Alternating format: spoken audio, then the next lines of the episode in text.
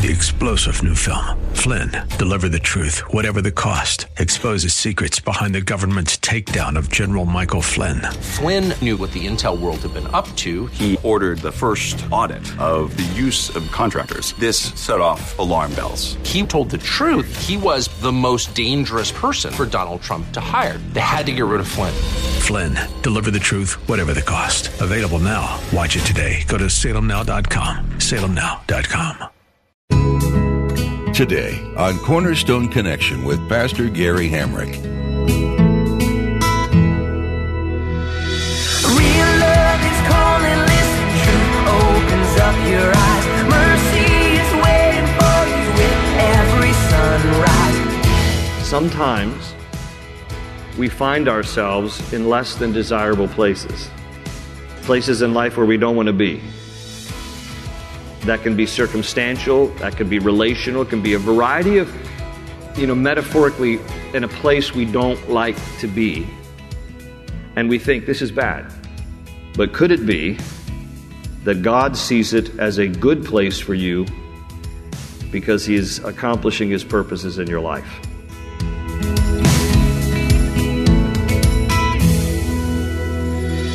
This is Cornerstone Connection, the radio ministry of Pastor Gary Hamrick of Cornerstone Chapel in Leesburg, Virginia. Pastor Gary is teaching through Jeremiah. It's easy to interpret negative events in your life as a punishment from God. While you certainly will experience consequences for bad decisions, in today's message, Pastor Gary offers us a different point of view on those tough circumstances. It's not because God is angry with you. He often will allow you to go through hard times as a form of loving discipline. It's His way of pointing you back in the right direction, not pushing you away. In those painful moments, He longs to comfort you and build you up. At the close of Pastor Gary's message today, I'll be sharing with you how you can get a copy of today's broadcast of Cornerstone Connection. Subscribe to the podcast or get in touch with us. But for now, let's join Pastor Gary in the book of Jeremiah, chapter 24, as he continues his message Good Things Out of a Bad Place. Hope is an open ocean, jump in and you'll find the cornerstones, your connection, run towards your new life. Jehoiachin, king of Judah, his mother, his attendants, his nobles, and his officials all surrendered to him. In the eighth year of the reign of the king of Babylon, he took Jehoiachin prisoner. As the Lord had declared, Nebuchadnezzar removed all the treasures from the temple of the Lord and from the royal palace and took away all the gold articles that Solomon, king of Israel, had made for the temple of the Lord. He carried into exile all Jerusalem, all the officers and fighting men, and all the craftsmen and artisans, a total of 10,000 people. Only the poorest people of the land were left. Nebuchadnezzar took Jehoiachin captive to Babylon. He also took from Jerusalem to Babylon the king's mother, his wives, his officials, and the leading men of the land. The king of Babylon also deported to Babylon the entire force of 7,000 fighting men, strong and fit for war, and a thousand craftsmen and artisans. And he made Mattaniah, Jehoiachin's uncle, king in his, in his place and changed his name to Zedekiah. All right, so your attention here. Jehoiachin is 18 years old when he becomes king. His father, Jehoiakim, has already been taken captive by Nebuchadnezzar. So at a young age, Jehoiachin is now king of Judah. And because he's young, he's impressionable, he sees Nebuchadnezzar advancing, he just surrenders. He gives up early and he gives up quick. And along with Jehoiachin, his uh, royal officials, his mother, his wives, they're taken captive back to Babylon. Uh, as well as the craftsmen and the artisans, 7,000 fit fighting men of Judah taken captive by Nebuchadnezzar's army. 10,000 people all told uh, were deported to Babylon. So this entire map represents now the territory of the Babylonian Empire. Roughly 606 BC, they besiege and they end up taking all of this territory, all the way from Egypt through the Sinai, Israel, Lebanon, Jordan, uh, Turkey, Syria, uh, Saudi Arabia, uh, Iraq, Iran. All of this map is under the territory of the Babylonian Empire. And Nebuchadnezzar, the king of Babylon, has been besieging uh, Judah for the last 20 years. For 20 years. And when he attacks and finally uh, takes the stronghold, which is the capital city of Jerusalem, he takes prisoner Jeconiah and his family and 10,000 Jews and he deports them all the way back to Babylon. He will take them through the north and then they hug the Euphrates River all the way down past what is today Baghdad and all the way down into ancient Babylon. Now, the Babylonians had a very unique uh, uh, um, mindset regarding warfare when they would attack a neighboring nation, they would deport many of the people back to Babylon. And the reason was because, well, you know your histories. Babylon is considered the Hanging Gardens of Babylon, one of the seven wonders of the, of the ancient world. It was beautiful. It was luxurious.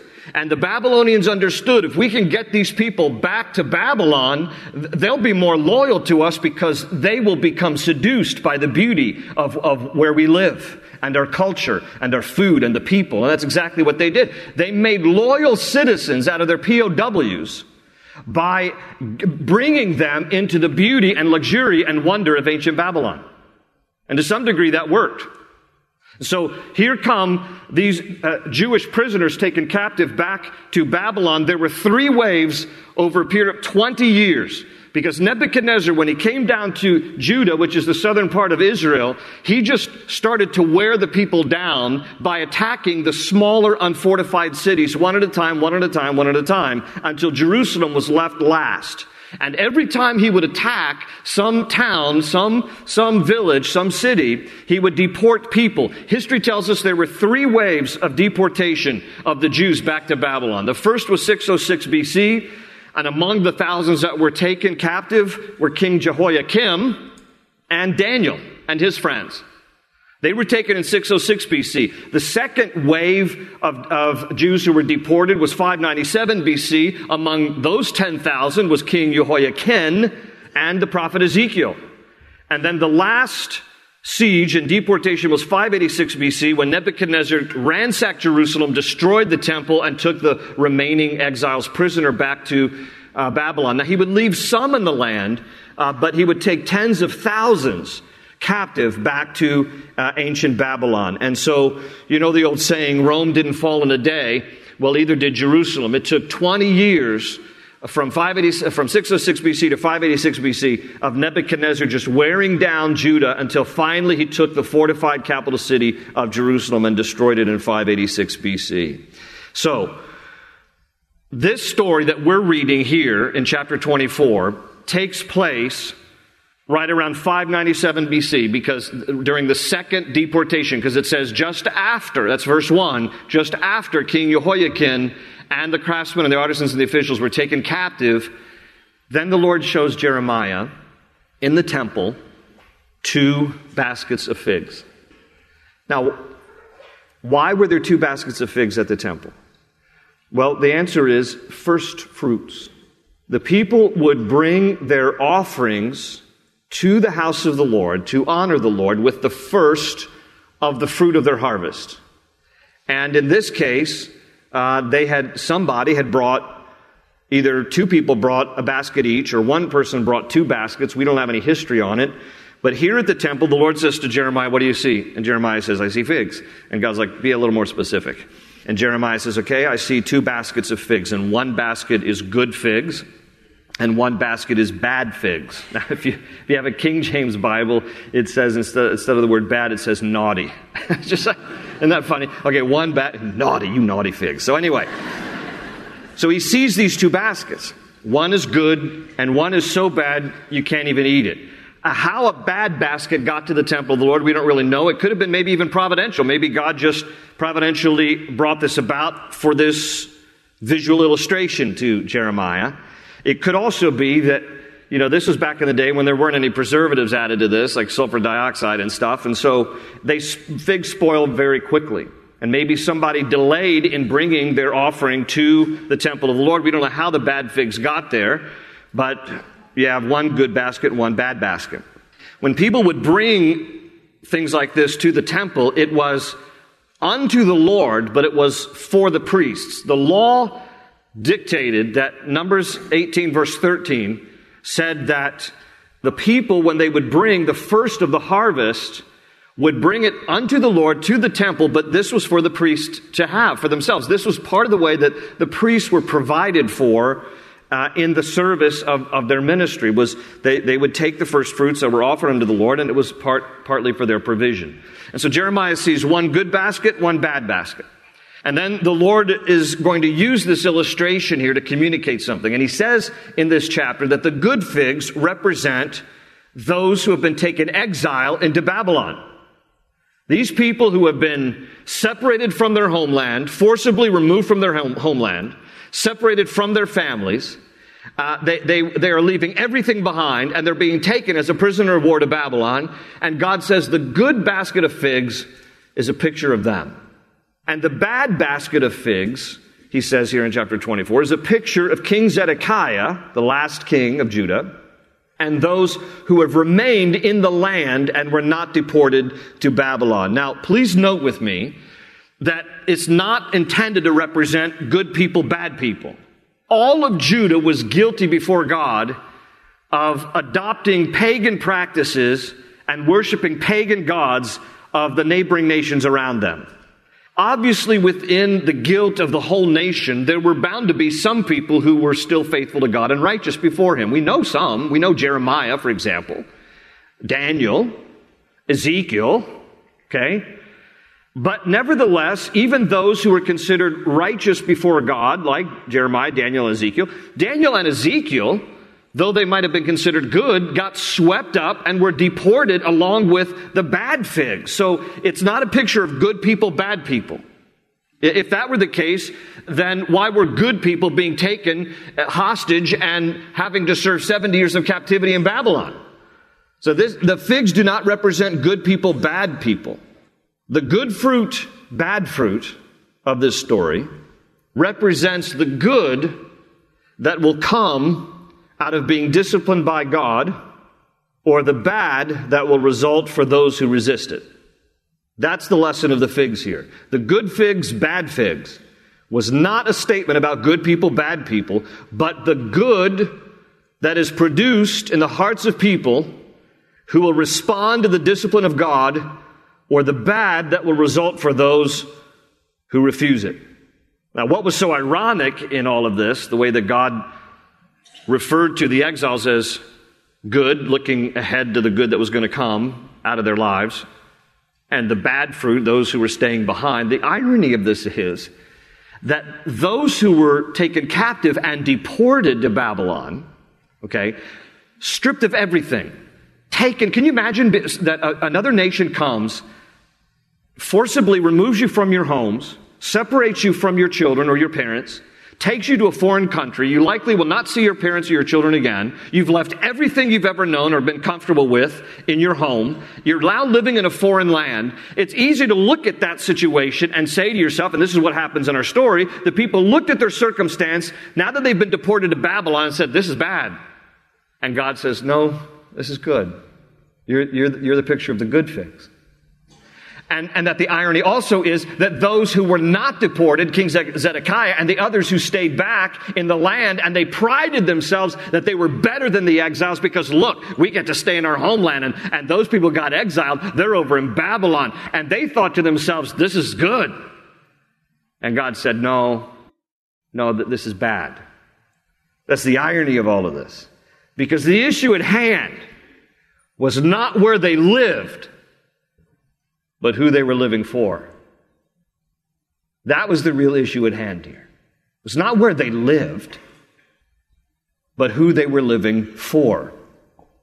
And sometimes God has to get us out of our comfort zone so we can figure that out. Anybody relate to me on this? Sometimes God has to get us out of our comfort zone so we will finally acknowledge that we're living for Him. So, here in our chapter in verse 5, when God says, I regard the exiles as good, he does not mean they were good people. Otherwise, he would not have sent them captive to Babylon for 70 years. But he says, I regard the exiles as good because he was looking ahead to the good that is going to be accomplished in their lives through the chastening of them for his glory and for their good. Sometimes we find ourselves in less than desirable places, places in life where we don't want to be. That can be circumstantial, that can be relational, it can be a variety of, you know, metaphorically, in a place we don't like to be. And we think this is bad. But could it be that God sees it as a good place for you because He is accomplishing His purposes in your life? Everybody tracking with me? Every bad place is not actually bad if it is producing in you something good. Isn't this what Romans 8:28 is all about? We know that all things work together for good to them that love God and are called according to his purpose. Being in quote a bad place with God is far better than being in a good place without him. You might look at your life and think, I don't really like where I am. I feel like this is a bad place to be, and for whatever reason, in the circumstances of your life. Hey, being in a bad place with God is far better than being in a good place without Him. Those who were deported to Babylon would learn quickly how to cry out to God and how to draw near to Him, and that was a good place to be. While the people who remained in Judah, unchallenged and unchanged, without regard for God, would quickly find out that's a bad place to be. All that to say that what we sometimes think as bad circumstances could actually be God working out His good purposes in our lives. Maybe we've got some growing up to do. Maybe there are some things that God needs to strip from our lives that we won't really get unless we're moved into a place that we think this is bad, but God thinks, no, no, no, no. This is good. This is right where I want you to be so that I can grow you closer to me. This is certainly the case for the Jews in Babylon right here. This is, this is, God needed to purge them of some things they needed to get rid of, and He needed to grow them in some things that they needed to grow in. Now, the good news in all of this is that He's going to bring them back. And He tells them that right here in chapter 24. He tells them all this in advance. He's going to bring them back, but not before they learn what they need to learn. In this chapter, God says He's going to do four things for them. There are four I will statements in the middle of this chapter.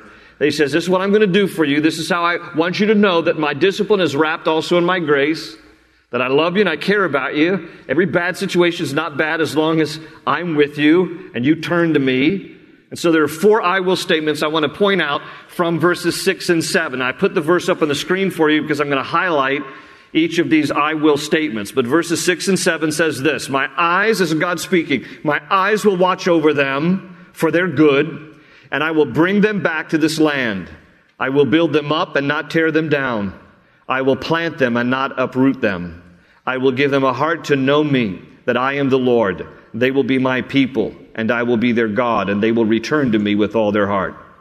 First part I want to highlight is the first part of verse 6 where he says, My eyes will watch over them for their good. This is the first I will statement of God. I'm going to watch over them. They're going off to captivity, but I'm going to watch over them for their good. God promised his loving, watching care of his people all the while that they were held captive in Babylon. They might have been in a distant land far away from their homeland of Israel, but they were never far away from the watching eye of God. The same is true for you and me. Nothing about our circumstance goes unnoticed by God.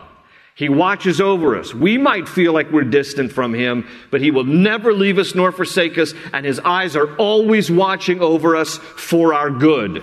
You may perceive what you think is God's silence, but do not misunderstand. It is not His disinterest. God's silence that we perceive sometimes is not a statement of his disinterest, like he doesn't care, and that's why he seems to be silent. God is working out his purposes in God's way, in God's timing, and God cares about everything we go through, and he sees everything concerning you and me. Psalm 121, 7 to 8 says, He will watch over your life. The Lord will watch over your coming and going, both now and forevermore. His watchful eye is always on you. The second thing I want to highlight is second part of verse 6 where he says, And I will bring them back to this land. God promises them in advance that he will bring them back. He didn't have to make that promise, but he always He always goes the extra mile and he always goes beyond what we deserve. That's what's called grace. You know, he had, he had every right to say, you know, you guys are banished and, and that's it, and I'm judging you. But he promises in advance he's going to bring them back because God always holds out hope for those who turn to him. God always holds out hope for those who turn to him. There's always the promise of restoration with God for those who would turn to him. And so after the 70 years were completed, did God, yes or no, did God bring them back? Yes, he did. If you know your Bibles, yes, he did. He brings them back because he's faithful.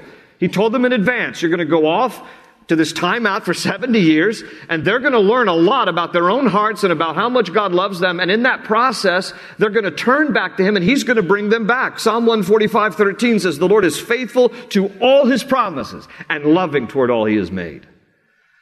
And then the rest of verse 6, I'll highlight another I will statement. He says, And I will build them up and not tear them down. I will plant them and not uproot them. The idea behind building and planting speaks of growth and development. Building implies foundation, planting implies roots.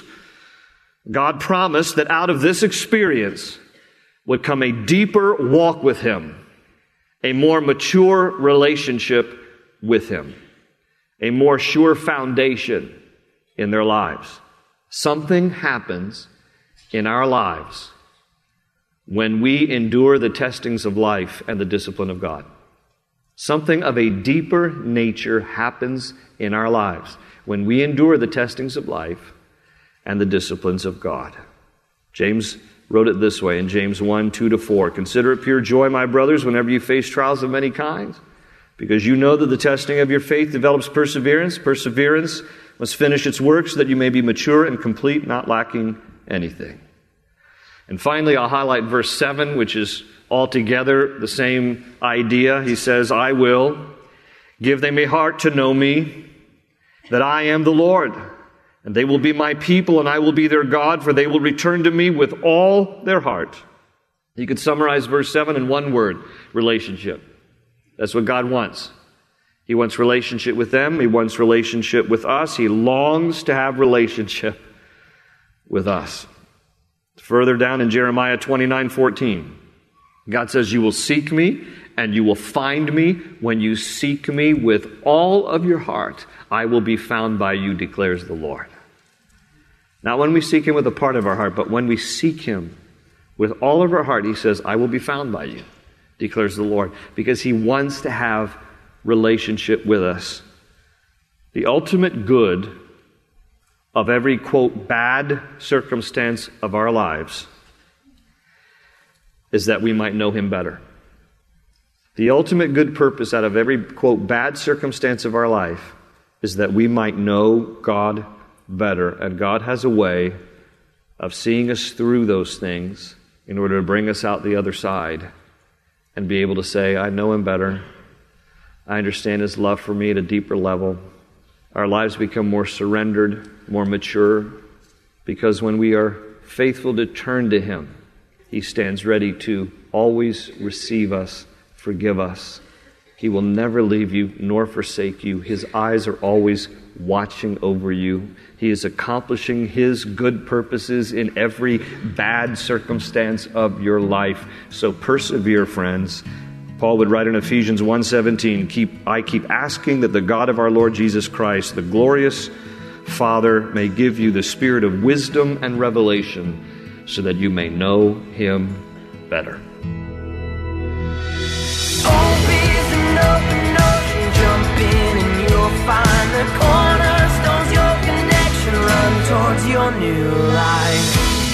Thanks for tuning in today for Pastor Gary Hamrick's study on Cornerstone Connection.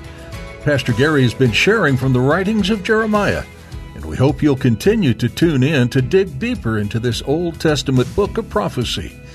If you have any questions about this series, the Bible itself, or the ministry of Cornerstone Connection, please feel free to reach out. Our phone number here is 703 771 1500. And when you call, let us know how we can be praying for you. Again, our number is 703 771 1500. You can continue listening to Pastor Gary's messages right now by visiting our website cornerstoneconnection.cc, or by downloading our mobile app. You can find a link on our website or just search for Cornerstone Chapel in your App Store. Pastor Gary also has some companion study resources for many of his teachings. These are located under the Teachings tab at cornerstoneconnection.cc and are free for you to use in your own study of the Word. We'd enjoy meeting you too. If you're in the Leesburg area, you're invited to join us at Cornerstone Chapel for our weekly services. You can get directions and service times at our website. One more time, that's cornerstoneconnection.cc. That's all we have time for in today's teaching. Thanks for tuning in to Cornerstone Connection.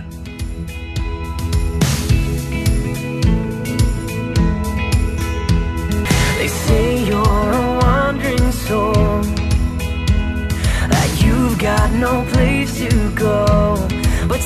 you know